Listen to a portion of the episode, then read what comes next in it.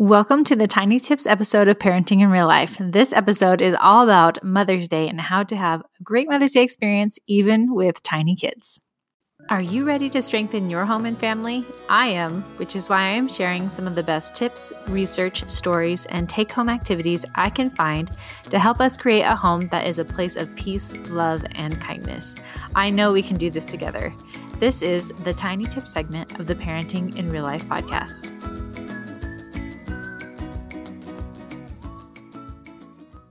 Hey, this is Alexis. I'm so excited that you're with me here today. Uh, today, we are going to be talking about Mother's Day, which is on May 10th. And if you're listening when this comes out, which means we are less than two weeks away from Mother's Day, who are you celebrating this year? If you are a woman with children or not, I hope that you include yourself in that. I love this quote by Sheri Dew that says, Motherhood is more than bearing children, though it is certainly that. It is the essence of who we are as women. It defines our very identity, our divine stat- stature and nature, and the unique traits our Father gave us. So, even if you don't have children yet, know that you have the heart of a mother and can still influence others as a mother could. I remember when I was 18 years old, our church con- congregation asked all the women 18 and older to stand up to get a special treat for Mother's Day. I can't remember exactly what it was that they gave us, probably chocolate or a flower or something, but I love being able to stand with these other women because we were all mothers and have motherly characteristics to care and nurture all the children around us.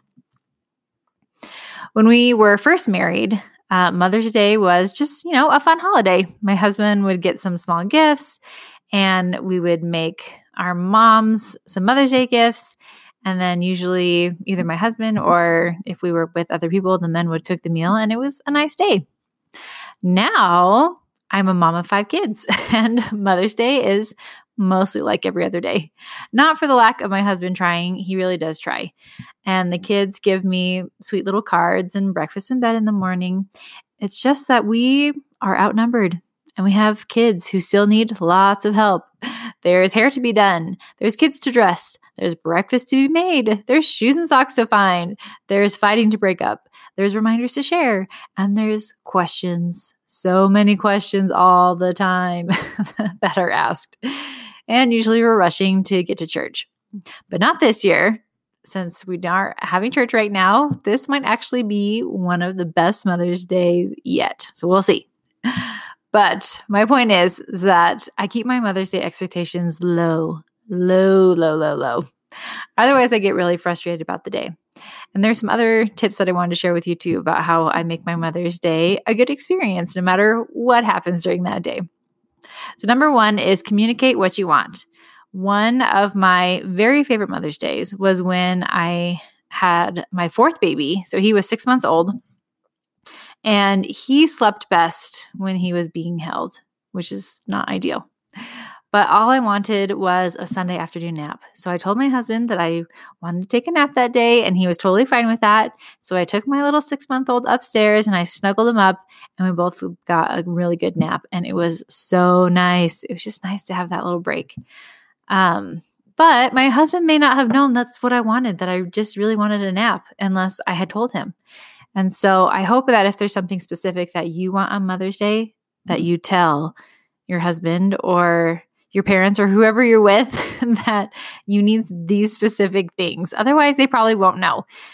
If you want breakfast in bed, tell your husband to do breakfast in bed. If you want flowers, tell your husband that you want flowers. If you want a foot massage, tell your husband you want a foot massage.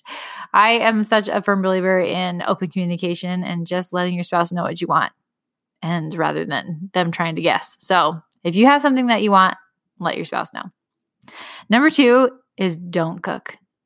One of my favorite breaks about Mother's Day is not cooking dinner, but I make sure to give my husband a hand by planning something that's simple to make either something he's made before or a crock pot meal or something that he can grill on the barbecue, something that I know he can do without my help and without me trying to explain things to him. So make it easy for yourself. Give your husband something to make you for dinner that's easy and that he can do. Number three is remember that even though your kids know it's Mother's Day, that doesn't mean they're going to be kind to each, kinder to each other. because let's be honest, that's really what I really just want for Mother's Day is for my kids to be kind and and not crying or fighting. Um, but that usually doesn't happen. Usually, in fact, it's usually worse. It's usually like they're more mean to each other and more grumpy on Mother's Day than any other day for some reason. But I try to remember to embrace the few moments when they smile and give me a big hug and say Happy Mother's Day in the morning and give me their cute little things that they've made at school, which another thing that's not happening this year. but hopefully your kids will make you some little drawings or something. But they're always so cute and excited when it's Mother's Day morning and they walk in with breakfast. And just remember those cute little faces when they do that for the rest of the day when they aren't that way anymore. so you can keep smiling throughout the day. Remember that your kids love you even though they're bugging each other. Number four is get your mom's gifts in advance so you don't have to stress about it. I always feel like finding Mother's Day Mother's Day gifts are really hard because I just don't know what to do or what to get. Um, but if you plan in advance, like a week or two before, then you're not stressing about it on Mother's Day weekend and you can have a more enjoyable day. So if you haven't bought your mom's or made something or whatever you plan to do for Mother's Day, um, start working on that now so you're not stressed later. And then number five is remember that even though it's your day, it's also a day for all women. So spread the love, send cards, write texts, give small gifts, tell the women around you that they're doing a good job because we all need to hear that, right? Everyone needs to be told that they're doing a good job. So make sure that you're sharing that Mother's Day love with all women around you, whether they have children or not.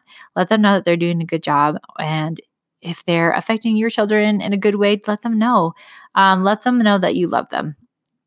So I hope those five tips will help you have a good Mother's Day on May 10th. In less than two weeks, it's coming up. um, but I hope that you enjoy that day and that your family can do kind things for you and that you can also do kind things for others.